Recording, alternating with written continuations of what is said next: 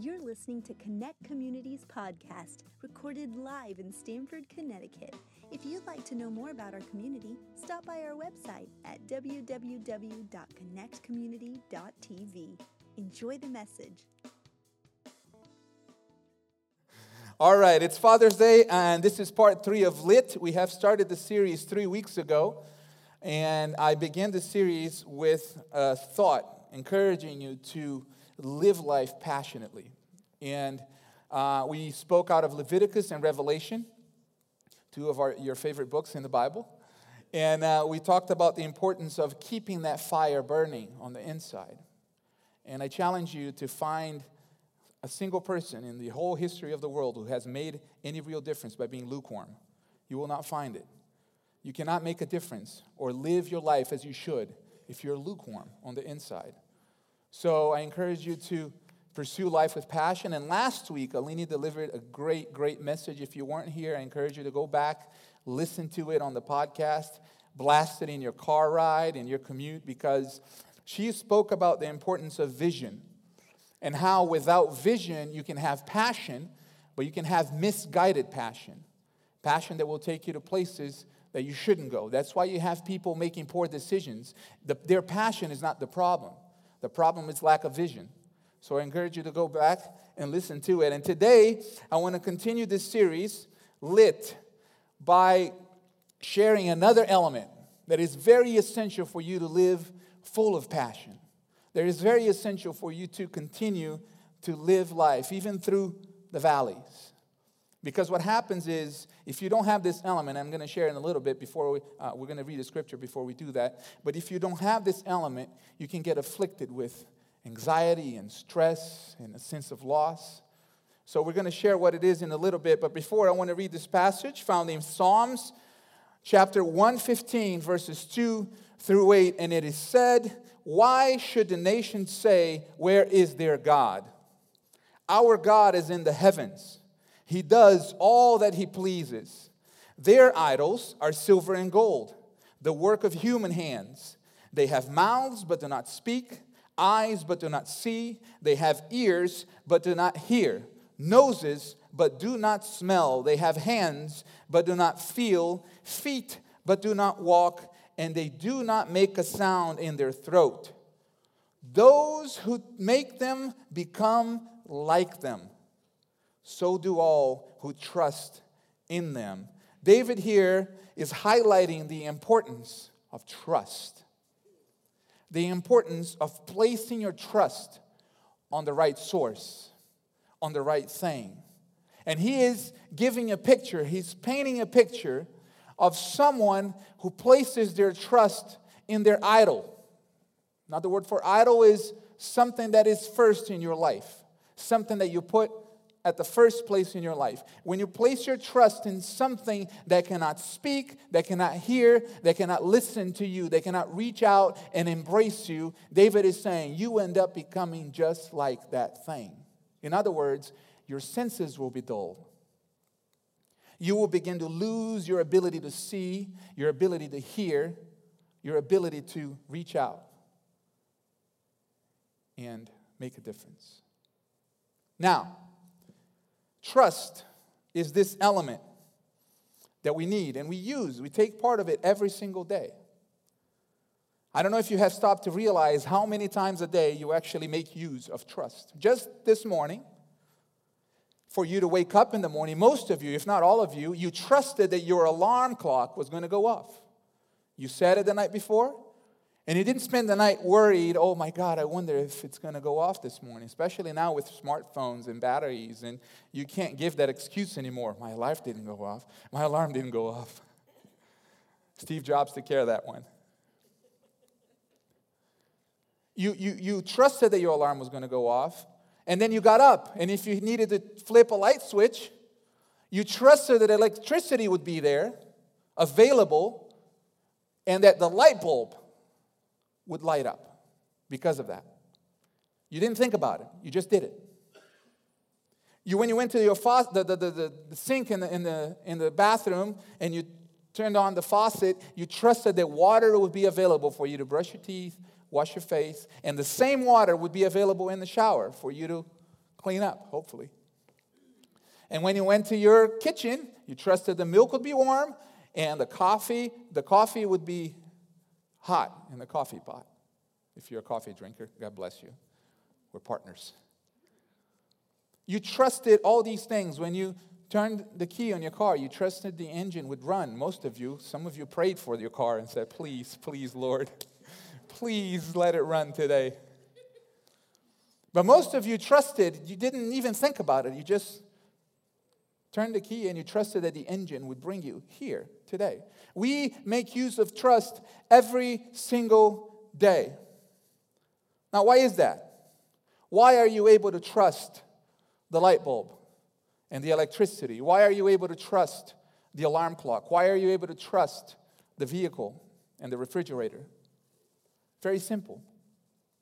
Because for as long as you can remember, those things have worked. They have delivered to you their function and their benefit. There is a relationship between, between you and those items to the point that when you flip a switch, if the light doesn't turn on, there's something wrong. You're never wondering, oh, I wonder if today when I got home, if the light's going to turn on. You know electricity will be available and you turn it on. Because why? Because it's happened repeatedly again and again and again and again and again. Now, of course, this is a simple example, and these examples are examples of little consequence. Because if the light happens to not come on, or the water is not available, or your car doesn't run, you're still you. You're still who God made you to be. And you are still the person living within your, your purpose. You still have a job. You can still get to where you need to go. Just call an Uber or a friend. You can still accomplish things. But this example shows us how trust functions. Because when trust is well applied, when there's a good relationship between you and what you're trusting on, it puts you at ease. It invites in peace. Stress goes down. Anxiety goes away because you are able to trust in that specific area. Think about bigger things a marriage, for example. Getting two people, two different people from different backgrounds, sometimes even different countries, like the case of David and Alona. He's from Guatemala, she's from the Philippines. Woo! Imagine the food. These two different people came together just two weeks ago and they vowed to spend the rest of their lives together in the same room, sharing their lives and making new humans together. Think about that for a minute. Think about the amount of risk that's involved. Have you thought about that? But why are they able to take that step? Why are they able to make that pledge? pledge? Because they trust that the other person will deliver and will continue to walk toward themselves. They walk toward each other and they trust that covenant. That's why they're able to make it. Think about a business partnership, for example. Whether it's a business transaction or you have an actual partner, you trust that the other person will deliver their end of the bargain. How many of you here shop on Amazon? Right? Everybody here in this room almost, I saw 60% of the hands go up. A massive business. Now, would you go to a store, give them your, them your money, and say, I'll come back two days later to pick up what I need? No. But we have been conditioned to be okay with giving away our money and trusting that something will show up at our door a few days later. We just know it's going to happen. In fact, we wait. We can track it. Why? Because it's happened again and again and again. They've been able to prove that they work. Trust is essential for you to live your life passionate and to be able to endure circumstances in life. If you are to live your life full of passion, move forward, have a great connection with God, a relationship with Jesus, have a positive connection with others, with your friends. Live for the purpose that He has given you. You need to be able to apply your trust and place your trust on the right source. And there's a great example in Scripture that we find in Mark chapter 8. And this is Jesus with a crowd somewhere. Let's read and, and see this illustration. In those days, when again a great crowd had gathered and they had nothing to eat, he, that's Jesus, called his disciples to him and said to them, I have compassion on the crowd because they have been with me now three days and have nothing to eat. And if I send them away hungry to their homes, they will faint on the way.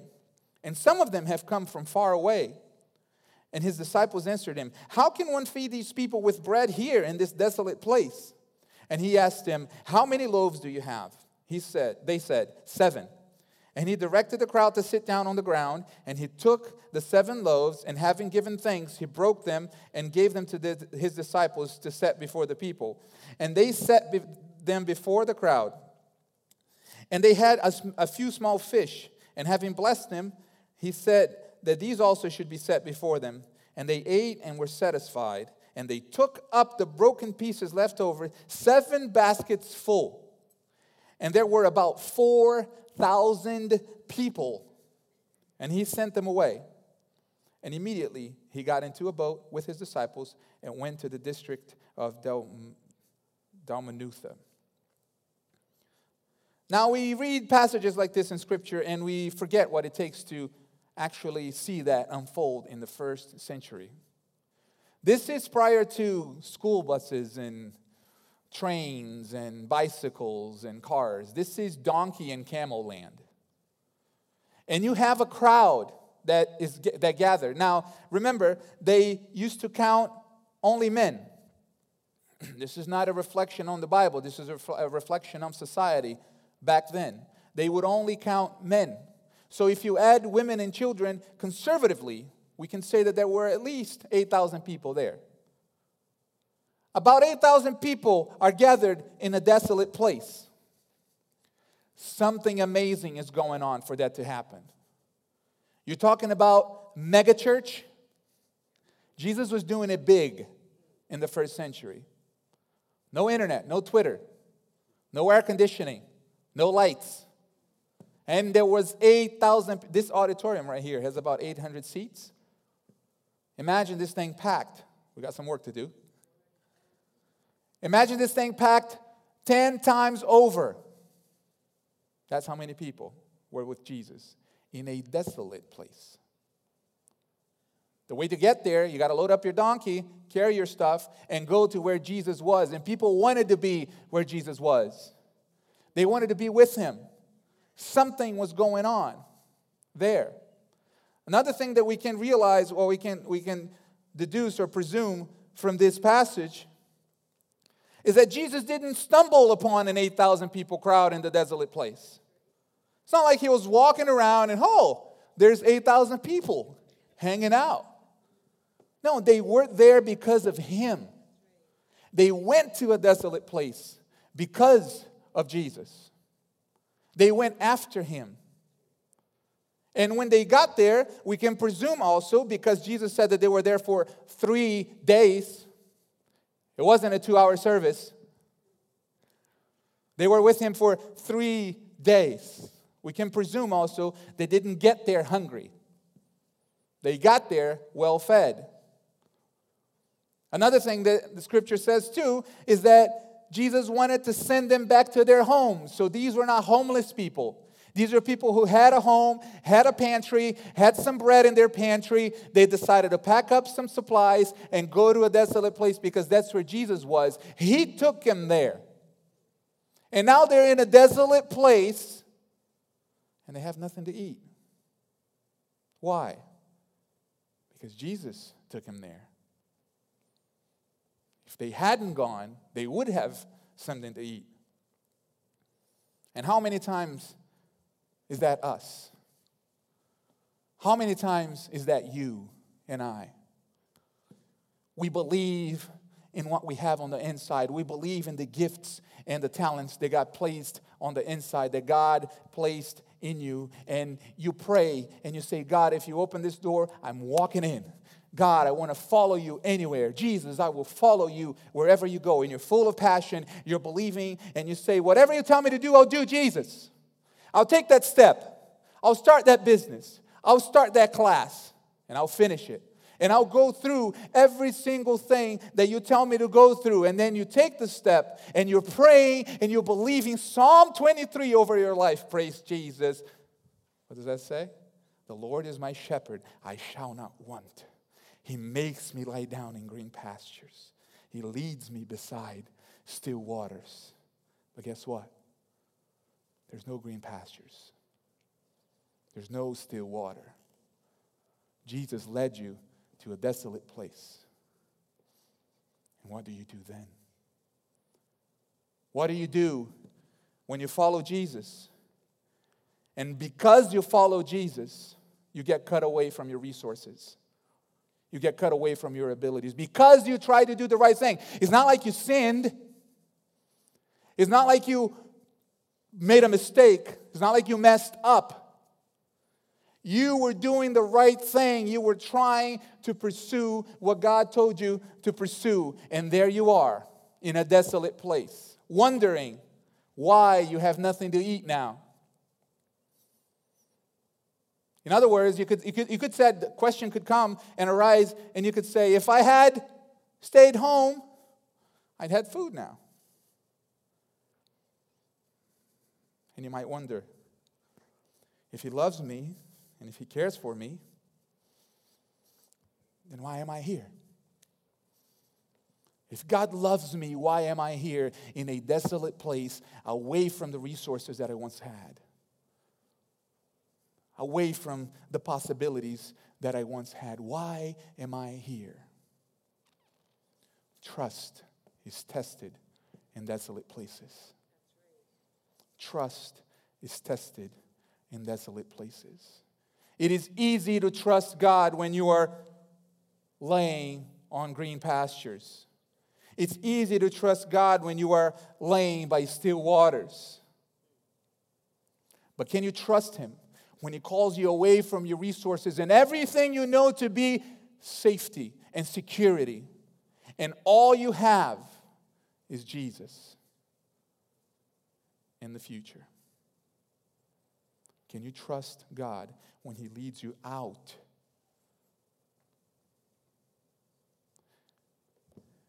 You know, sometimes we are tempted to look at our surroundings and hold on to what we have instead of release what we have. And this is where the story and the plot thickens. Because there are about 8,000 people who are hungry their supplies have run out, but somebody has food. Somebody has some food. And I want to ask you this What if it was you? How would you feel? I don't want to ask you, forget what you would do. Don't think about what you do right now. We'll get to that. How would you feel if you were the person with seven loaves of bread in the crowd of 8,000 people hungry? wanting to eat. How would you feel? I'll tell you how you would not feel. You would not feel safe.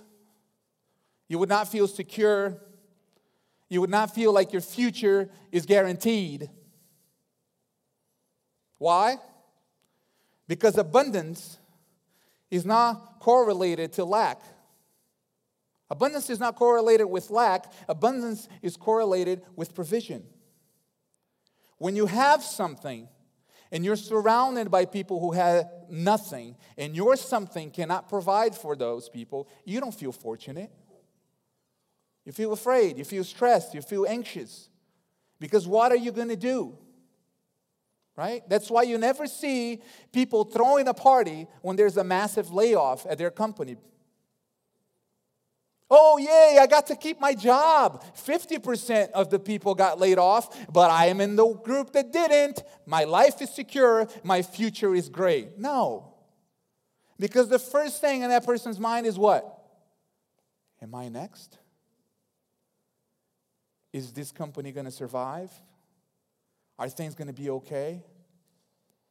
That's why when you hear people say the average American is wealthier than most of 80% of, you know, there's always those, those statistics where they tell you that you are wealthier than more than 80% of the country. I don't know about you, but that doesn't make me feel good because life is hard. And I'm not complaining. What I'm saying is, you begin to wonder. I don't take it as a compliment. Because when you're the person with seven loaves while everybody else is famished, that's not a compliment. And when they say things like that, it's almost as if they're telling you, hey, you have seven loaves and everybody else is famished. So what would you do? How would you feel? I bet that person with the seven loaves had the temptation to say, hey, maybe I should hold on to these. Maybe, maybe this is what's going to get me home, but how am I going to even pull, pull one loaf out? How, how can I show what I have in, in this situation? How? How can I even make good use of this? I can't, I mean, it didn't matter if you had a hundred loaves. It wouldn't make a difference. See, there's, there's something about this story, there's something about this crowd, because the passage starts with saying that a crowd was formed again. They have been through that before. Something else you don't see in that passage is a complaint. People are not complaining. Jesus noticed that they're hungry. Jesus noticed that they were about to faint. Jesus looked upon their need, he looked upon their situation, and he reached out. You know why? Because he's not dead, he's not deaf, he's not mute. He sees where you are right now, he sees where you are. See, I'm speaking out of experience here because our story, many of you know that we came from Houston, Texas, and while in Houston, Texas, our life was in green pastures, sitting by still waters. Life was good. And then we got called, we felt called to come and start this community here. But for a period there, you know, things were, were trying.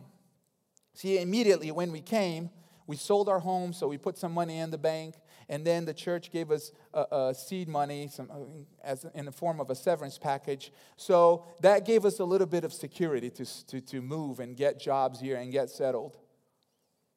We also did something on purpose. We went to a, a conference called ARC Churches, and we became part of this amazing, amazing organization called ARC. We are an ARC church, the Association of Related Churches. And what they do, they plant churches all over the country. And right now, here, we give a percentage of our, of our uh, donations here to ARC to make sure that those churches, more churches like this church, is, are planted all over the country.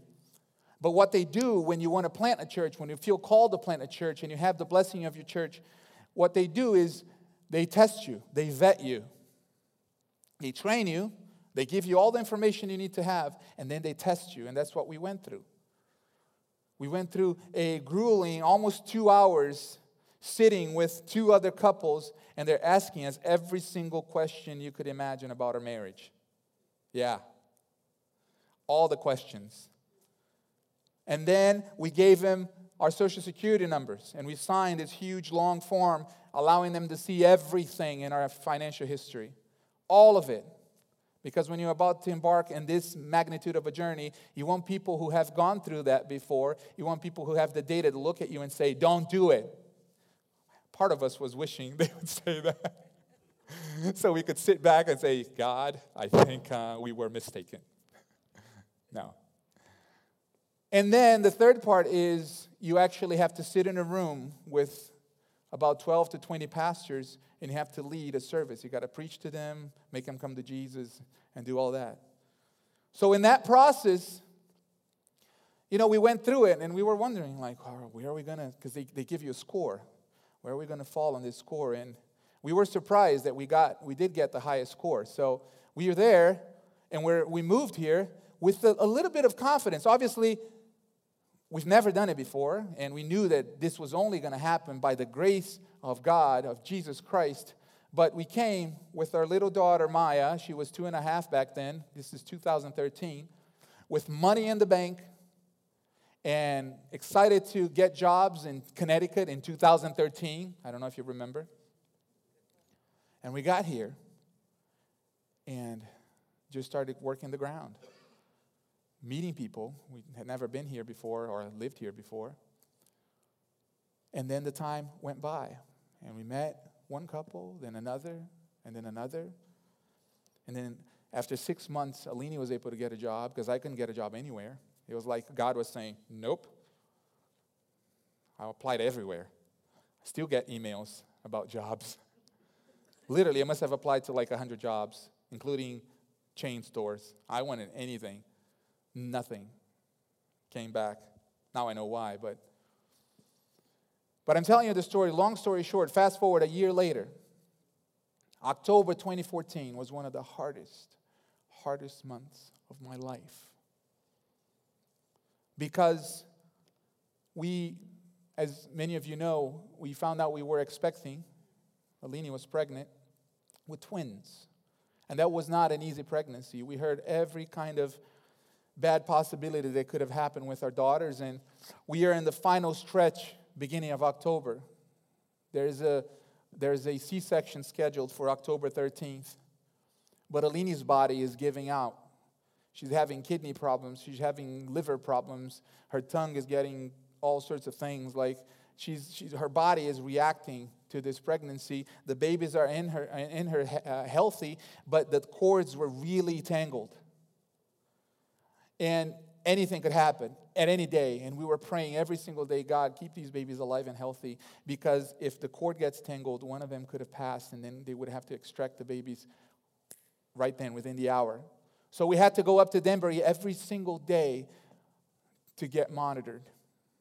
And God sent an angel from Houston, Texas, to take care of Maya because she wasn't allowed in the hospital during weekdays.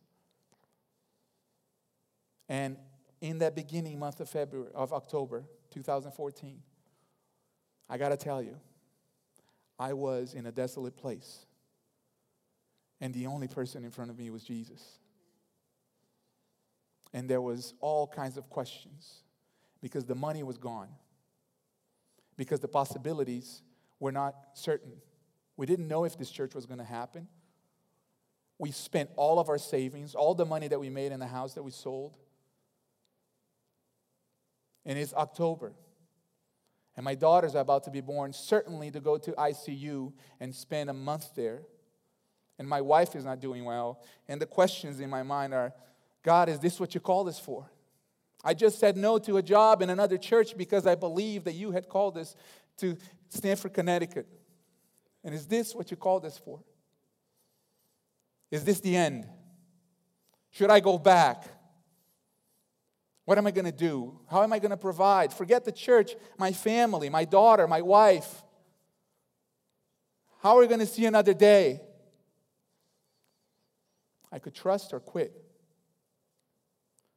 But somehow, when God has been there for you before, when he, when he has made you cross a desolate place before, you know how to dig your heels in and say, God, I trust you. I trust that my Redeemer lives. I know that He is alive. And we're going to see this through. My daughters were born. They were in the ICU. We couldn't hold them. They were fighting for their lives, but they were healthy. They were perfect. I wish I could show you the picture of the umbilical cord because you wouldn't believe it. The doctor said, I've been doing this for 30 years. I've delivered over 5,000 babies. I have never seen this. I don't know how they are healthy. They were born with the same weight, which is very rare for twins. Usually one gets more nutrition than the other, and they were born perfectly the same. Until now, they have the same, same weight. God was faithful, and He pulled us through. I got to tell you this morning If you're here this morning and you're wondering, you might be in a desolate place and there's stress and anxiety in you because you're holding on to your seven loaves and you're holding on to the thing that you have in your hands and you don't know what to do with it. You don't know what to do with it because maybe you didn't have the history of trusting in God. Maybe you have trusted in things before that didn't speak to you, things that couldn't hear you, things that couldn't embrace you, things that didn't have a promise for your life. I'm here to tell you, God has a promise for your life life. He has a purpose for your life. You have been called for something great. So keep the passion alive and trust in Him. Release your loaves because Jesus is asking you for them. You see in the passage that Jesus asked for the loaves of bread. So, what are you going to do with them? If you hold on, if you can't trust, you're going to go through anxiety and stress and that sense of loss. But I'm here to tell you that if you release and you say, God, it's not much, it's not going to get me home, it's not going to take me where I need to be, but it's all I have, and I give this to you. You know what's going to happen? He will multiply it. He will make it sustainable and He will satisfy your soul. But listen, Jesus can't multiply what you won't release. He can't. He can't bless what you won't give Him. So, my, my challenge to you this morning is if you are feeling way down, weary, if you're feeling like you're going to faint, maybe you're not a complainer, maybe you're not even complaining, you're just saying, I just need a little bit of energy to get to the place where I need to get to. And you're holding on to your loaves, whatever that they may be. Let me encourage you to release them. Give it to God because He will get you where you need to go. Do you receive it this morning? Why don't you stand with me? Amen.